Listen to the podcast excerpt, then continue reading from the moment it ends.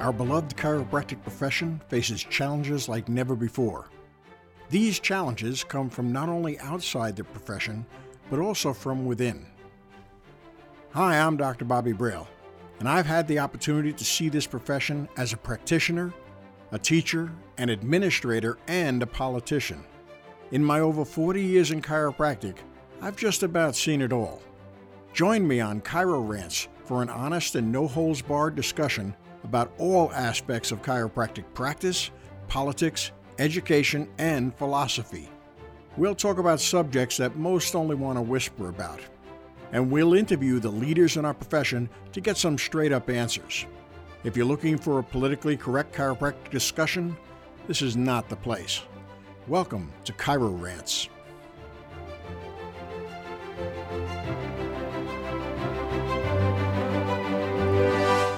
Hi, and welcome to another episode of Chiro Rants. I'm your host, Dr. Bobby Braille. And today I have a very special guest with me because I want to speak a little bit about the upper cervical spine and uh, kind of the neglect in chiropractic for that. So, your speaker today, your guest today, he used to teach with me on the ICA's program, Chiropractic Without a Doubt. And, and I got to know him well for many years before that program at DE meetings, Dynamic Essentials. But we, we had a great time teaching chiropractic and the principles of chiropractic and the science of chiropractic on those programs. He has been uh, 19 years as a teacher, a mentor, and what he is called by many other professionals a wise old man. I don't know if that, since we're close in age, that kind of means we're both older. I'm not a 100% certain about that. At Total Solutions Programs, which I have been to, wonderful programs. He is a past president and a board chairman of the Michigan Chiropractic Council.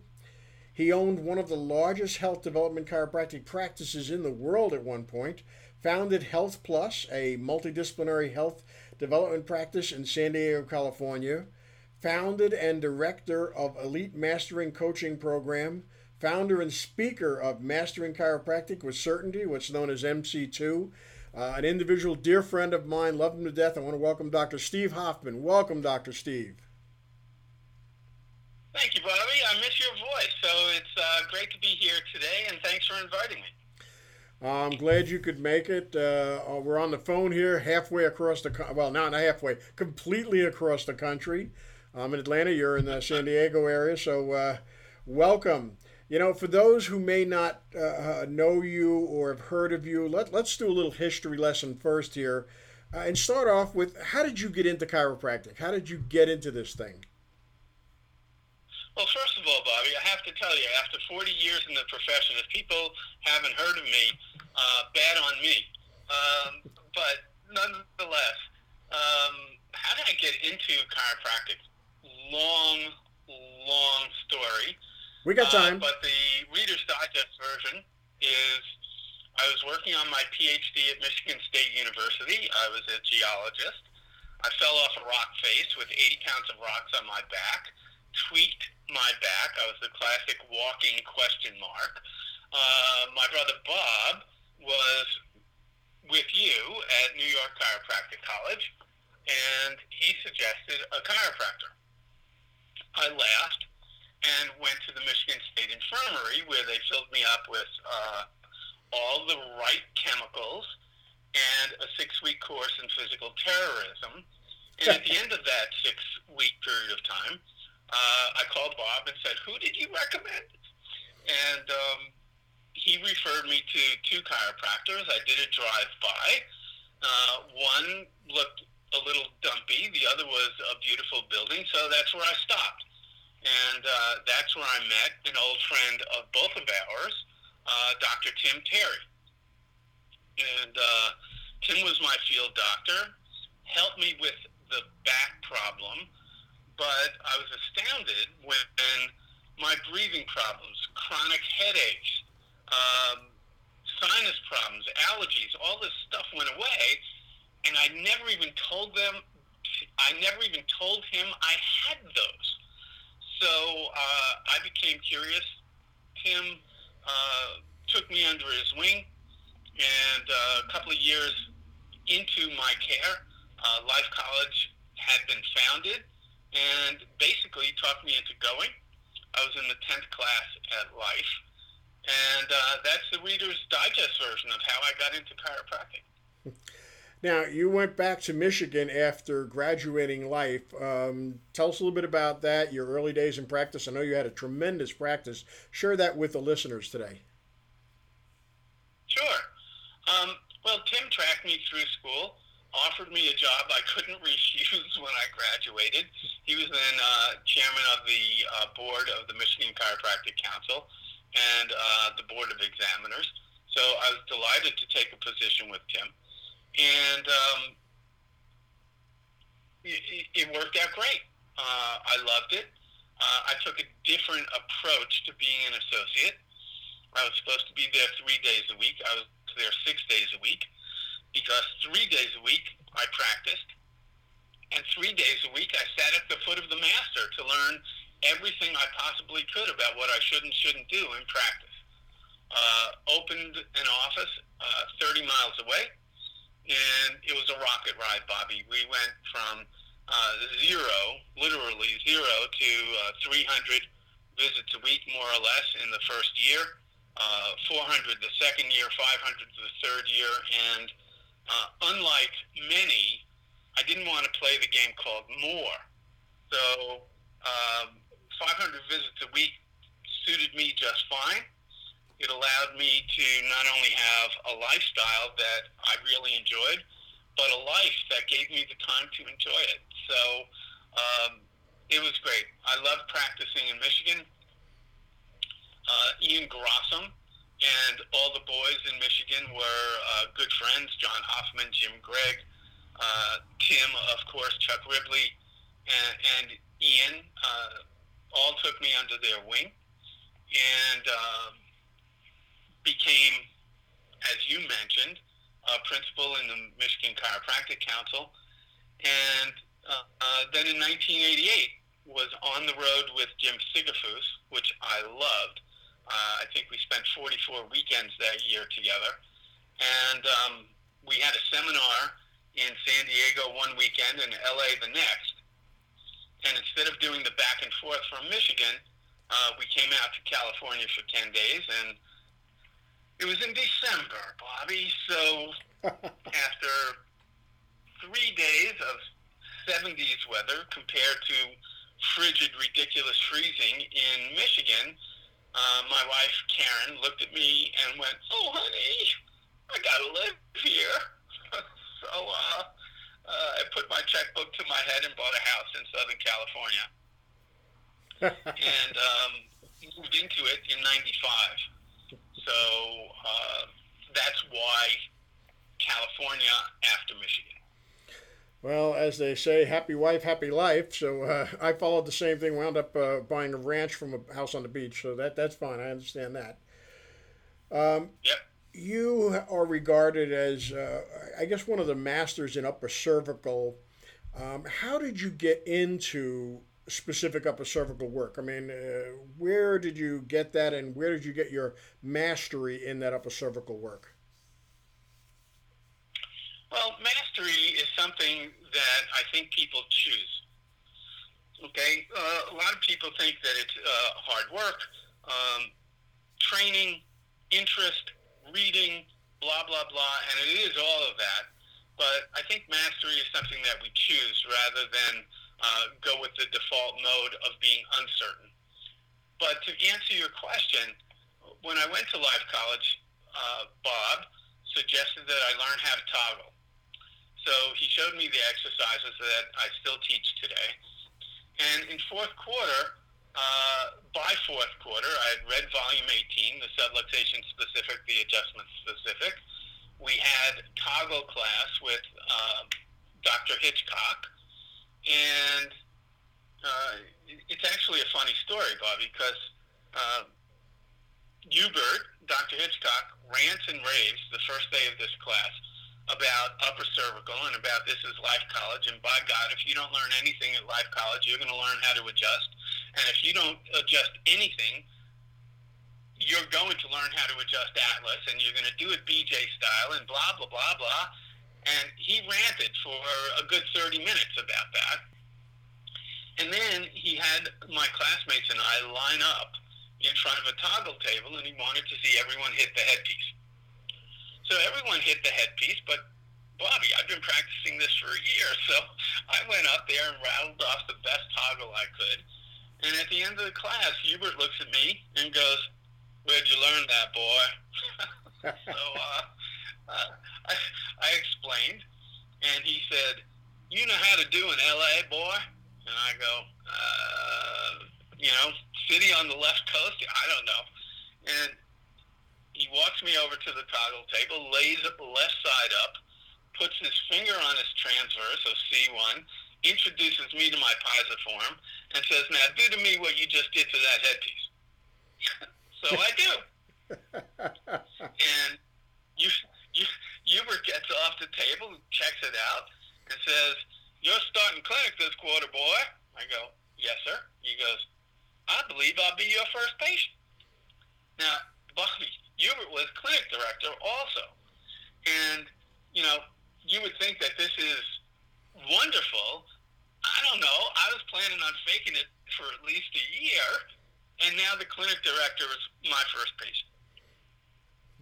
Great start. Lo and behold, and I don't know if you remember this from the early days. We're talking 40 years ago, practically. Sid had just come out with life upper cervical technique, which was a grostic X-ray analysis, meaning you got a three-dimensional vector off two-dimensional films, which I still kind of have issues with, and a Pettibon-like instrument on a special table. And even though we did all the classic uh, chiropractic and upper cervical assessments with Dr. Hitchcock, his adjustment ultimately was on the, the table that Sid built. Uh, using life upper cervical had nothing to do with my ability to toggle.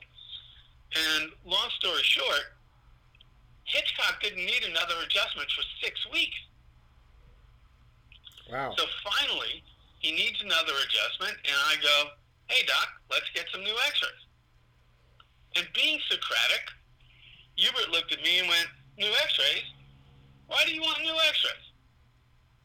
So I pulled out my best doctor Sid.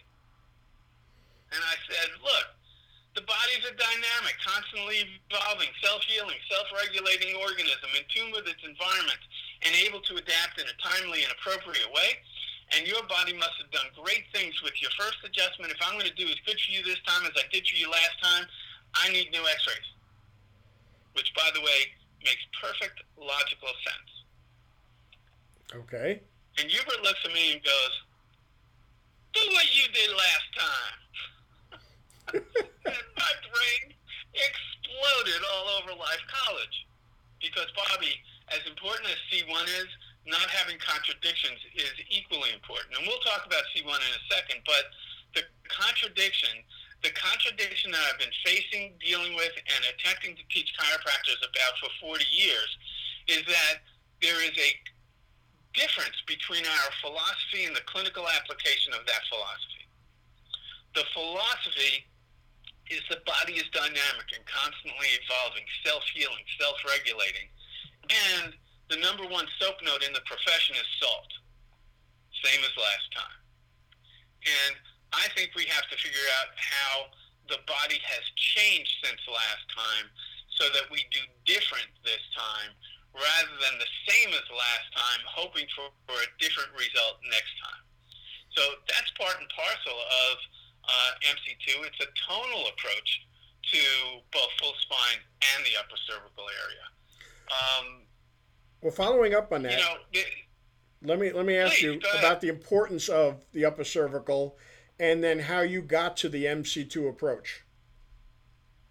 Okay, well, you know, in, in my mind, one of my mentors in the early days was also Michael Kiff and so we got to learn a lot about why upper cervical, especially why BJ style. And uh, I got a tremendous amount of uh, understanding of the upper cervical area out of volume 18. So why is it important? You have access to the brainstem. The brainstem is like tides in the ocean.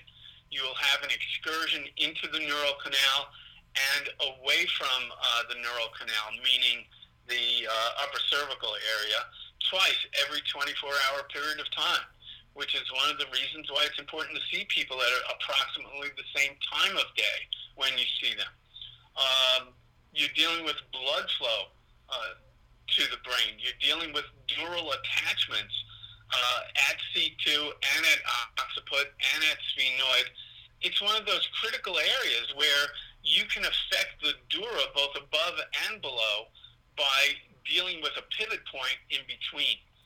So uh, you know, we could spend uh, half a day talking about why upper cervical. It's how you know your position in space and time. Uh, you know, have you ever looked at pictures of people who are really out of their minds? The head tilt on these people are amazing. And um, so for me, upper cervical was where I ended the adjustment. However, and this is important, Bobby, I also filled in for a chiropractor in Michigan by the name of Bob Cribbs, and he was a Grostic guy. Uh, Palmer grad, I believe 1960. Uh, you, you had to love him. He looked at C2 as an extremity. And um, uh, he, he got sick. He asked me to help him out, fill in, and he said, Steve, I know you work from the bottom up. Here, we work from the top down. So what I want you to do is clear their neck, let them rest, and then recheck them. And if you find something else to do, God bless you. Do whatever you want, but clear the neck first. Bobby, if the listeners today get nothing else out of today's conversation, it's that. Clear the neck first.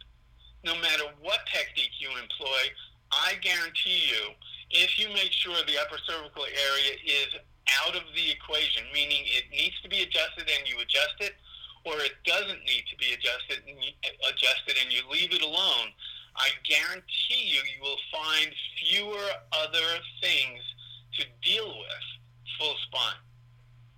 So for me, it was all the scientific reasons about why C1, but then it became practical.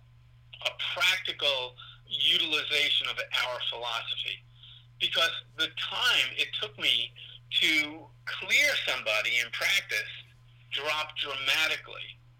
And I was at a time when I was stuck in my practice growth. And by pulling that speed bump out of my practice, my practice took off.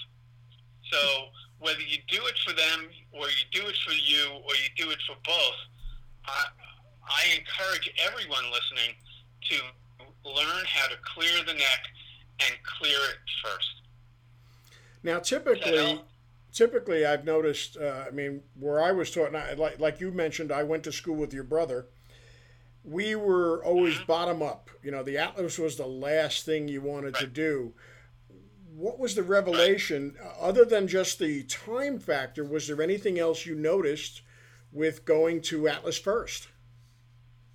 Yeah. Well, in Dr. Cribb's practice, I clear their neck and let them rest and recheck them. And 10, 12, 15, sometimes 20 people in a row would need nothing else done. Light bulb. okay? so if I can get great results by doing as little as possible instead of as much as possible, I was all for it. In fact, what we teach in MC2 today is that it's not how much you do to them, it's how much you do for them and we approach it from a physics standpoint, and I don't mean numerical physics, I mean the concept of critical point. Every system, Bobby, has at least one critical point. And a critical point in a system is the point where the least amount of energy in produces the most amount of energy out. Well, the, the system that mo- most people understand best is water. Water has two critical points. At 211 degrees, it's really freaking hot water. At 212 degrees, it becomes steam, and you could drive a locomotive with it. 33 degrees, really cold water. 32 degrees, you can build a house out of it. So those are the two critical points for water. And my brain said, isn't that what technique should have ever always been about? what's the critical point in this individual at, at this time that will allow me to do the least to them that will also be the most for them. Okay. Does that help? Yep, it does. Now, one of the things that I have noticed in my practice, I mean, I am a, a big fan of uh, first adjustment, upper cervical, and nothing else that particular visit. Uh, I've also have interns in my office on a regular basis, uh, sometimes several at a time, and I notice a real de-emphasis of the upper cervicals out of uh, uh, specifically life at this point. But what I've also yeah. been able to show them is that you know adjusting the atlas with somebody who comes in with multiple seemingly unneck related issues, but toggle the atlas and I and the miracle takes place. There's a and I'm not saying this is a symptomatic treatment, but there is a huge symptomatic change. Somebody who couldn't walk can walk. Somebody who had amazing problems or daily migraines, they're gone after the first Atlas adjustment. The miracles that we talk about, those wonderful testimonials, seem to take place when you move the Atlas Yet I see a de emphasis in the educational process of moving the atlas. Have you noticed that, and, and do you have an explanation or a way to go to help that situation? Uh, of course. And uh, Bobby, I think it's based on a false belief. The same false belief that you and I came up with that you finish with C1 if you're going to adjust C1. What was the rationale? The rationale was if you adjust anything after C1, you're going to throw C1 out of adjustment. Well, that's just dogma. That's nonsense. Is the innate of the body so stupid that if you adjust something after C1, it's going to throw everything out? So that's a dangerous piece of dogma, and the upper cervical people get it.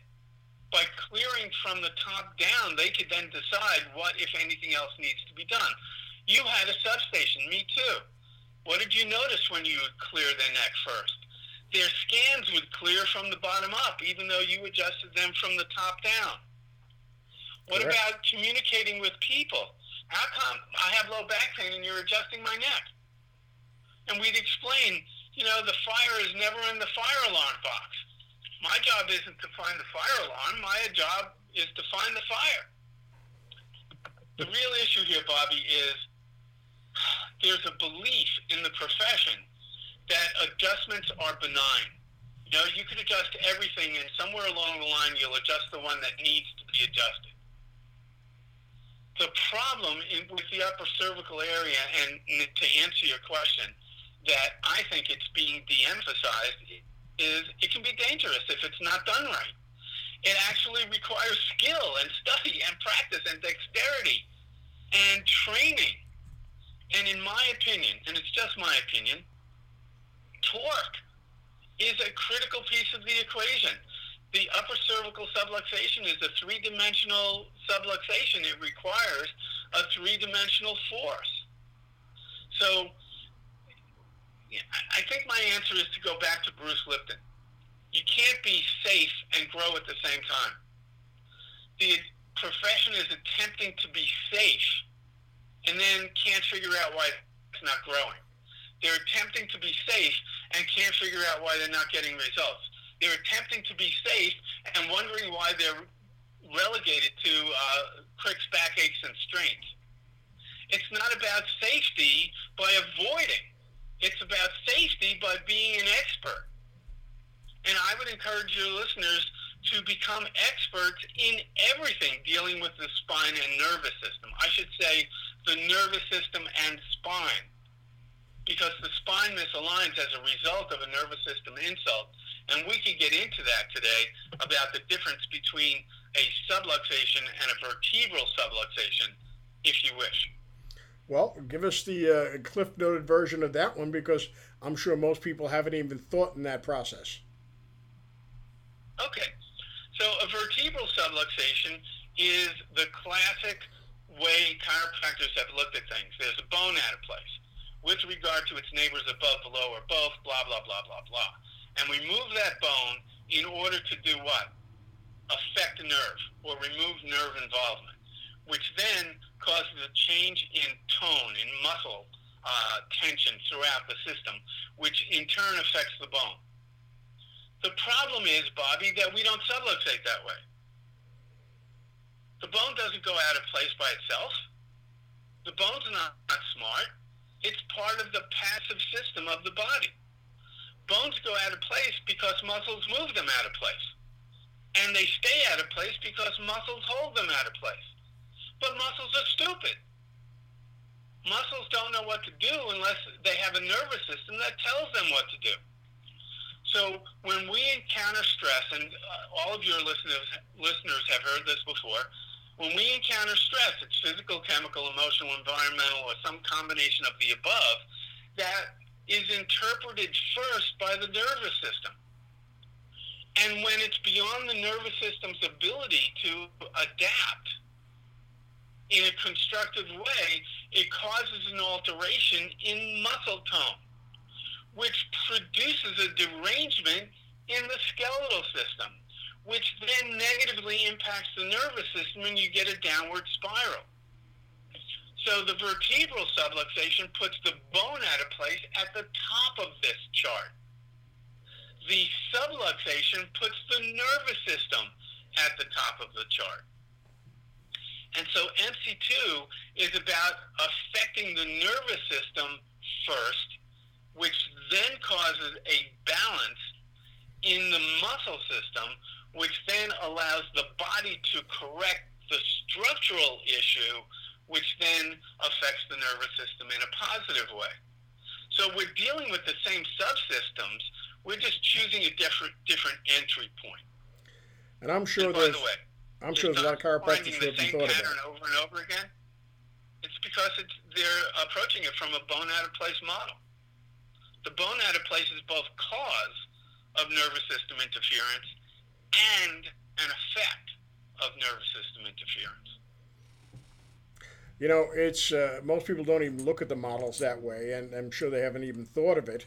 Um, you teach that in the MC2 programs. Uh, tell us a little bit about about those programs. How'd you get started with that, and how people can get some information on that? Well, it's a funny story, actually.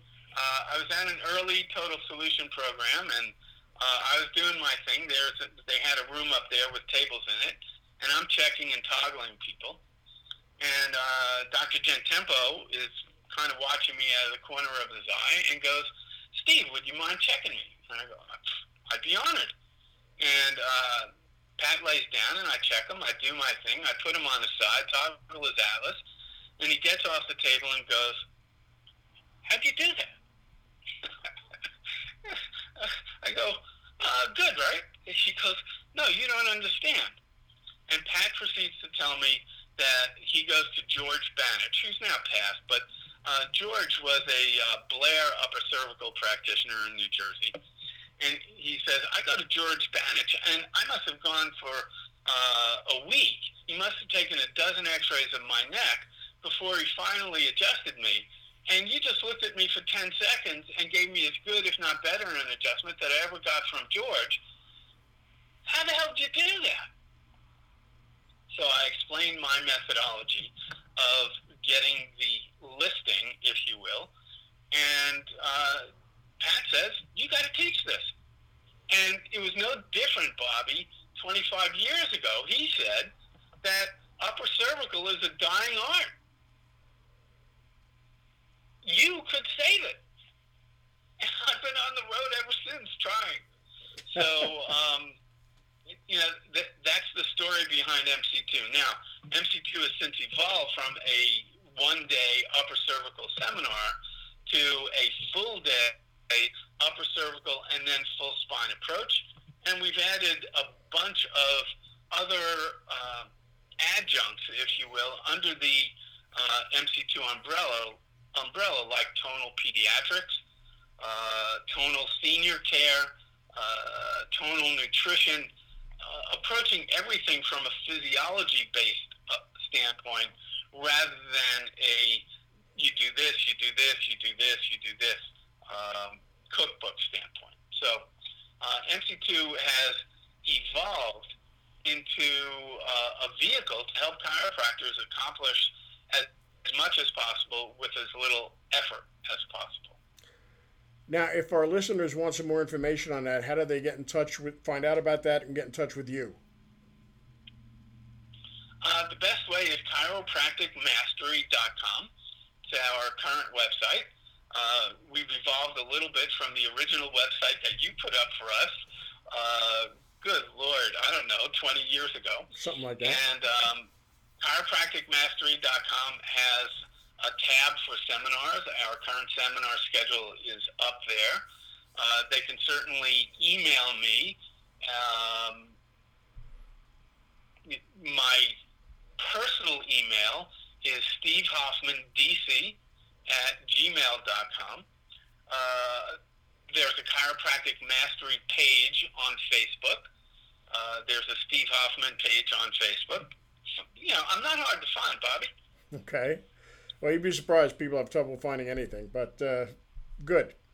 I have a couple of quick questions for you here as we're getting towards the end um, that I've asked a number of other people. Right now, we're in the midst of this uh, COVID 19 crisis thing. And, you know, there are chiropractors who are doing well. We had one of our busiest mornings this morning before I got on the phone with you. And then there are chiropractors who are scared out of their wits. What advice do you have for chiropractors listening now in the midst of this COVID 19 crisis? All right. Well, uh, I have coaching clients. I also have a coaching program called Mastery Coaching. And uh, I have coaching clients who have suffered. I have coaching clients who are at capacity and have stayed pretty much at capacity or returned to capacity really quickly uh, during this. Um, I, am not going to use your term. I'm going to call it the uh, COVID 19 misinformation crisis. Okay? Because all the statistics and all the science out there uh, have this thing really blown so far out of proportion that it's ridiculous. Don't want to get into uh, the hoax and this and that. And to answer your question, what did we learn in school about setting up a practice? That it was location, location, location. Well, it's not about location, location, location. It's about education, education, education. And if you have, and I know you have, based on what you've already told me and based on me knowing who you are, my clients who have educated and educated and educated their publics and their patients about the nervous system, how it relates to health, how the nervous system relates to, to their immune system, what they've seen in the practice. Their practices uh, may have suffered a speed bump, but they're not suffering. And so, uh, my advice this is clearly not about health it's about something else, and you can make your own determinations about what that something else is. My advice to chiropractors is to be authentic. Be you. Be real. Be a voice in the wilderness, which is what we've ever always been. And I encourage you to continue to deliver a message of hope. It's what put chiropractic on the map, and it's what's kept chiropractic on the map for well over 100 years. Okay. If people see you as a vehicle to have them have hope rather than hopelessness, they will flock to you. And I know you're seeing that um, as things unfold in Georgia. Absolutely, absolutely. One final question for you here. What's next for Steve Hoffman in chiropractic? it's a great question, Bobby. Um, you know, as I mentioned at the top of the hour, uh, we're trying to grow our influence and brand in uh, the pediatric arena, senior care arena, nutrition implementation of the technique within the practice, uh, business development in a tonal model. But ultimately, Bobby, I think it comes to health development. And that's not just where I'm going in the future, but I think it's where the profession needs to be going in the years to come. Health development, the best I can explain it to you is this, and this is going to be a little bit of a give and take. And Bobby, there's no right or wrong answer to the question, so play with me. What's the difference between a regular adjustment and a wellness adjustment? Okay, I'm stumped on that one. That's because there's no difference. right? Correct. Okay. So we call it wellness care because we reduce their schedule. So we want to see them less frequently, but over a longer period of time. Correct. That's not wellness. Wellness is evolutionary in its approach rather than repair, restore, um, reiterate in its approach. Okay? So, wellness in a chiropractic model, in my mind, is looking at not just the neural dural adjustment, which is what we address in MC2, but we're also looking at what are the lifestyle factors that cause the physical, chemical, uh, emotional, environmental stresses in that individual that produce the subluxation. So, Bobby, again, play with me. The only thing you do for your own health is you get checked and adjusted on a regular basis, or do you do other things? No, of course we do other things. Yeah. Like what? Exercise, food, mental attitude, breathing. Right? Do you drink tap water or purified water? Oh no, purified water. Okay. And do you take nutritional supplements or not? Not if I'm trying to get all of the food in through a natural process, but I have, yes. Great. Okay. So this is health development. And you don't need me to create your health development program. All your practice members see you as the role model. Be the role model. Whatever you do to develop your health over the course of your life, create a program around it. So this is the water purification system I recommend. These are the one, two, three, four tops critical nutritional supplements that I think every adult or every adult male should take. These are the different exercise programs I've used over the course of my life, ranging from the least impactful, meaning yoga or stretching, to the most impactful, which could be uh, full contact football or running for that matter. These are the things I do to relax my mind. These are the things I do.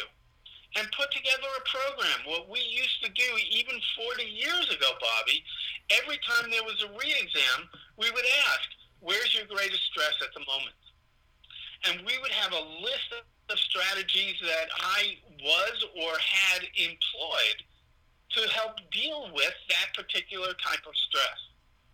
And I would simply ask, which of these do you think you can incorporate into your lifestyle the easiest? And because they would pick,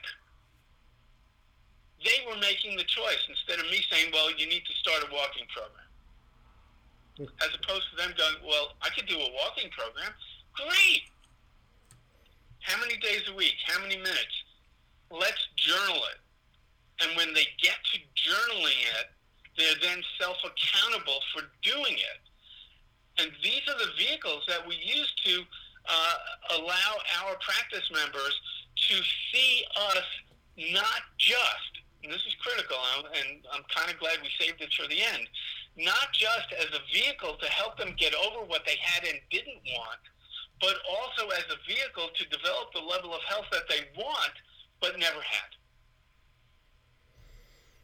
Well, basically, you are sharing the, uh, I won't call them secrets, I'll call it the information about what you do for wellness, for yourself, for enhancement, to make you better, and you're sharing it with your practice members. Exactly. Okay. Exactly. Well, I appreciate the information. Why did I say it that way? Yeah, really. it just seems like we make it too complex, don't we?